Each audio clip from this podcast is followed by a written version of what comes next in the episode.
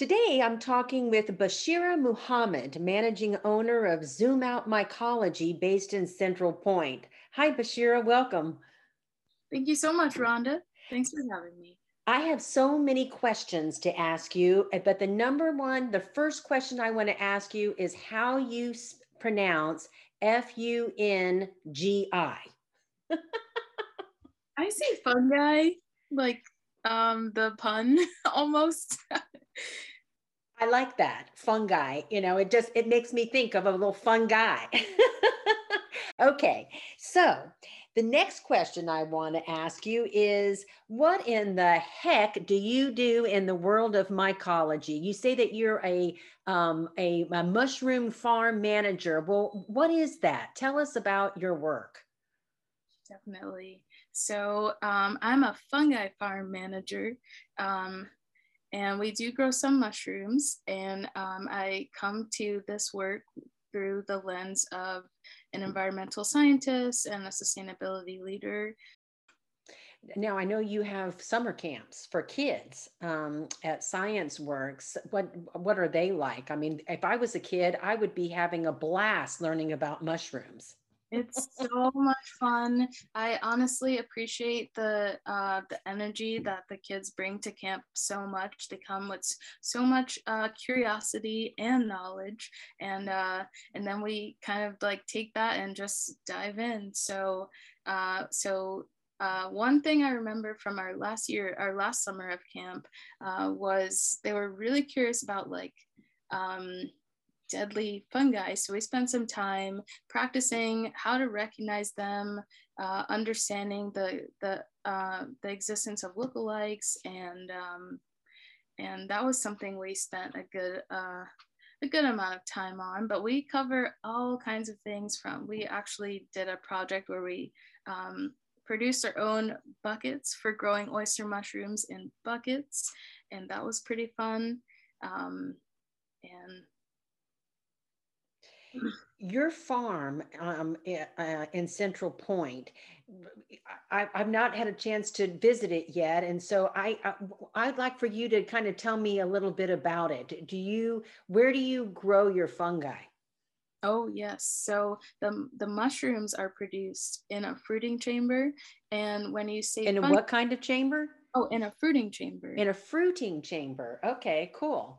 So that's where fruit bodies are produced. But you asked me specifically, like, where do we grow the fungi? And that happens in a lab environment. Also, could be referred to as a clean room on other farms. Uh, so we go, we call it both a clean room or a lab, and um, and that's where inoculations take place. So there are different uh, this is actually like a lot of indoor farming and agriculture, and we have like almost a different area for each type of action. So, um, so we've got the clean room, the fruiting room, the incubation room. Um, just looking around, like what other areas are here? um, we have an outdoor mushroom production area. Those are just normal greenhouses. And um, why are some mushrooms grown indoors and some outside? Well i can't really call them outside because they are in a hoop house but but why?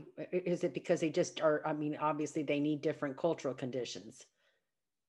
Um let me think about that. So some so one mushroom that we're focusing heavily on right now is reishi mushroom and we're growing it indoors and outdoors. So hmm. um so i think it just comes down to choices um, but so you can grow mushrooms either indoors or out outdoors or inside a um, a sheltered location. Yes, to an extent, it does depend on the type of mushroom and the and the and thus the type of substrate. So, but but for the most part, yes, you can choose to grow indoors or outdoors. I see. And I understand that you've been doing a lot of research on a particular kind of mushroom. Is that the, how did you pronounce it? The reishi and that reishi, also has reishi. ways you can say it you can some people say reishi some people say i say reishi oh um, oh my goodness definitely so tell us tell us about that research that sounds very fascinating Absolutely. So, this research project is all about how to um, implement mushroom farming to bring greater equity and diversity to the food system.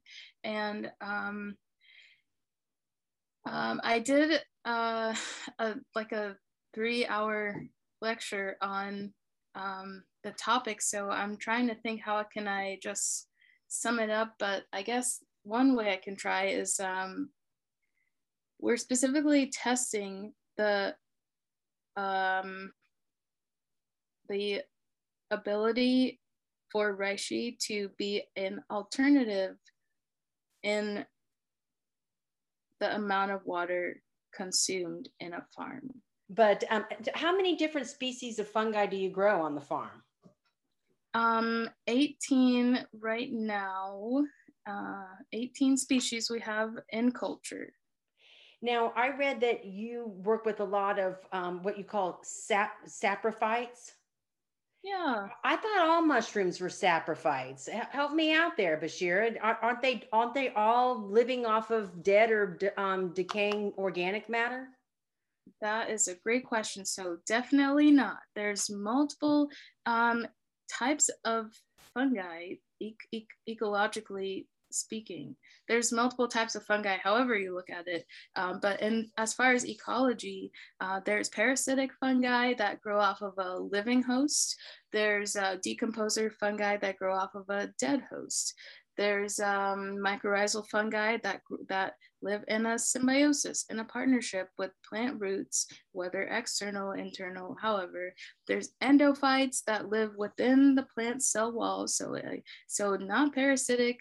um, um, they're live they're it might be beneficial. Uh, there's all types of symbiosis too. So some um, so the parasitism is a form of symbiosis. Uh, so sometimes I hear people say like symbiosis and maybe like us maybe understand it to always be something positive but there's multiple types of symbiosis and multiple ecologies of fungi. They fungi are so fascinating and yet we really don't know very much about them. Why is that? I mean they're so they're so prolific they're all around us is it because they're it's mostly under the ground or or what why don't we know more about fungi but i think it depends where you are in the world so that's why i think it's a social thing uh, there are many cultures that know a ton about fungi. It might not be like scientific literature, but in many times it is. Like in Asia, there's plenty of literature coming out of there because fungi have been a part of their lifestyles and cultures for so long. So I think that's a part of it here in the United States. Um, but I think there's also definitely can't, can't not acknowledge the technology component. I don't, um, uh, we haven't had, as far as the underground component, we haven't always had the technology of like advanced, super advanced microscopes um, to be able, or or even the the DNA tools to be able to differentiate different types of fungi from what they look like versus what they are do you think that we're we're getting a lot better in terms of both the social and the technological uh, dimension here in the United States? As someone who interacts with thousands of people trying to uh, engage them on the topics of fungi, I think the mycophobia is is still going a little strong. I, I love that term, mycophobia.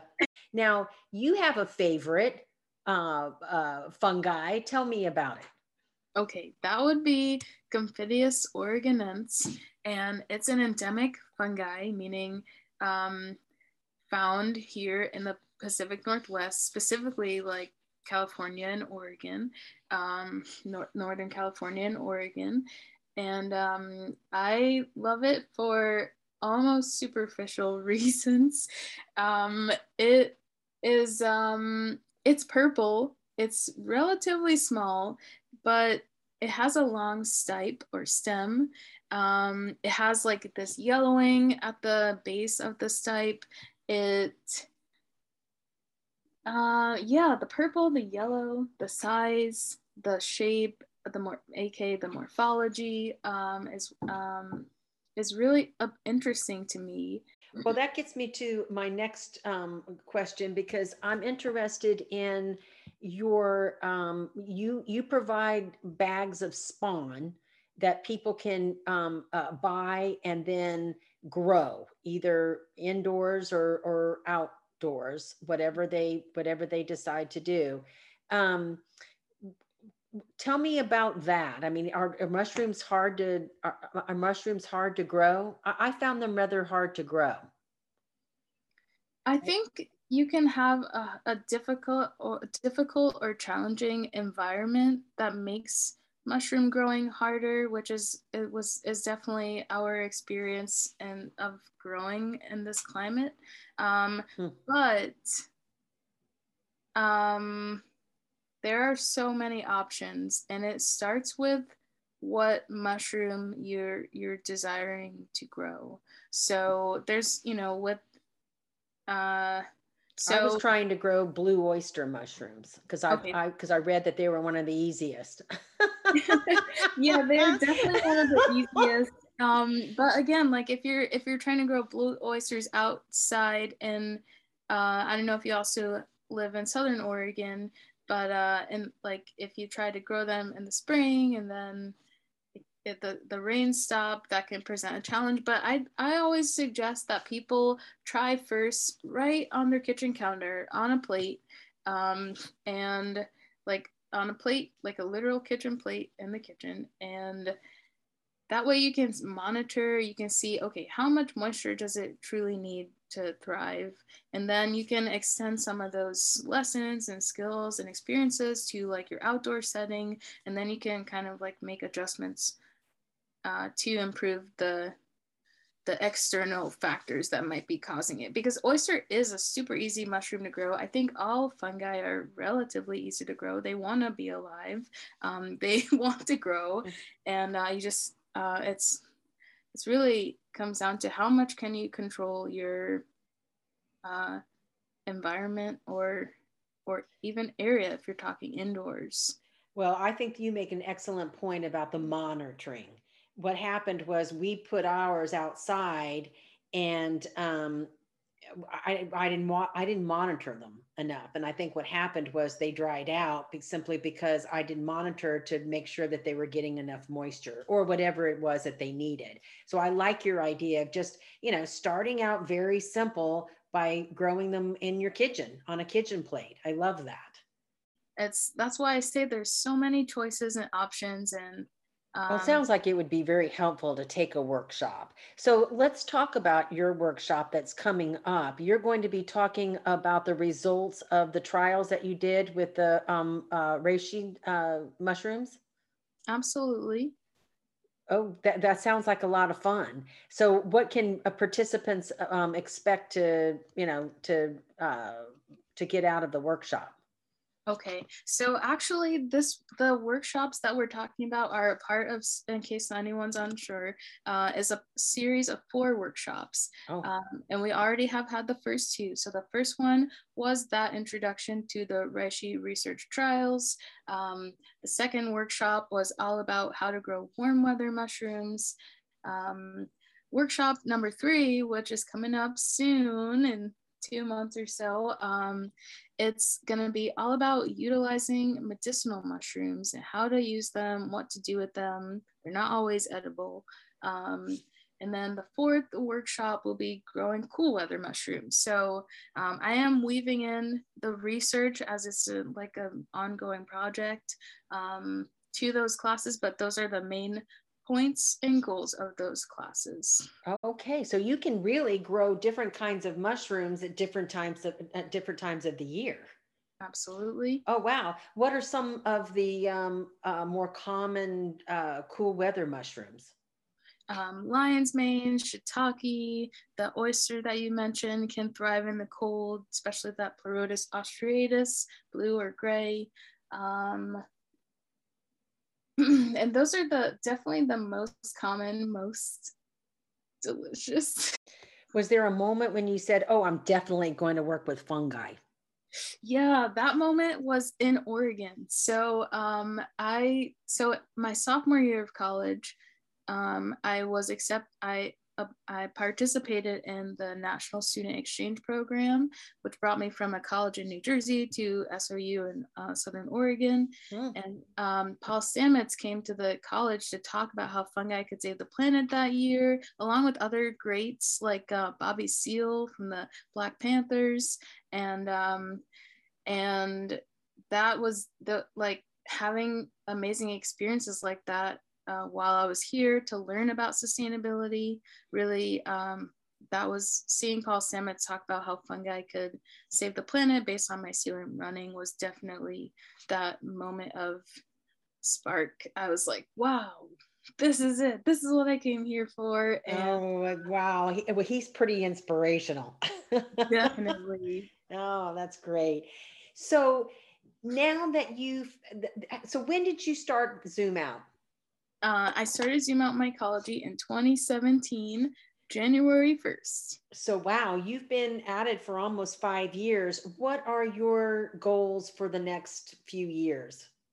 Ooh, fun. Um, yeah, we're going on year six this January. Congratulations. And, I think that's terrific. I'm feeling blessed and thankful and glad to be coming this, this far. Um, but some of our goals are to, uh, my goals are to uh, create new products.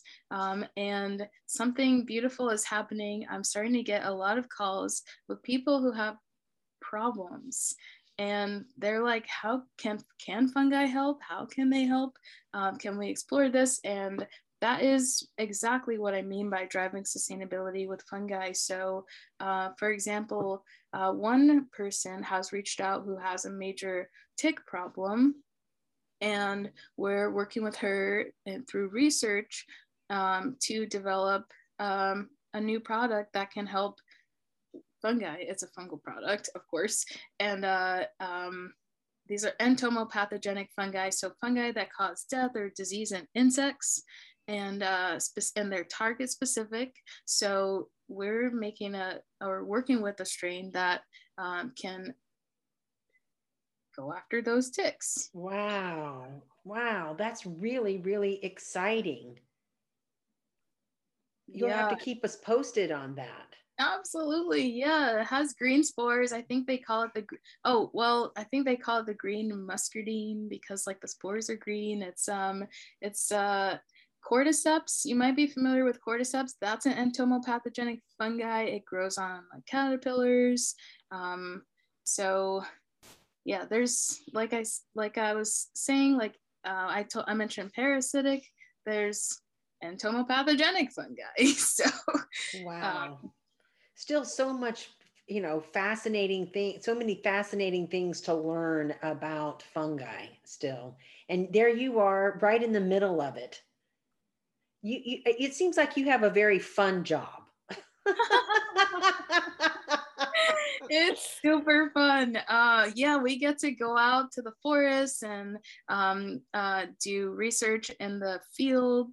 Um, and yeah, the manufacturing side of things here at the home front when we are working here on the farm, um, that's that's pretty fun. It might not be fun for everyone. I think you know sometimes I I uh, describe the job to people and they're like, I'm like, you know, it's a lot of measuring, it's a lot of um, counting, um, stable pouring or whatever. Like it's pretty controlled. Whereas like a lot of people get into agriculture or want to get into agriculture because they can be outside, they can be exercising. Like it does look very different on a fungi farm. Mm, yeah. How many people pull wagons? That's a that's a decent exercise. pull wagons. How many people work with you?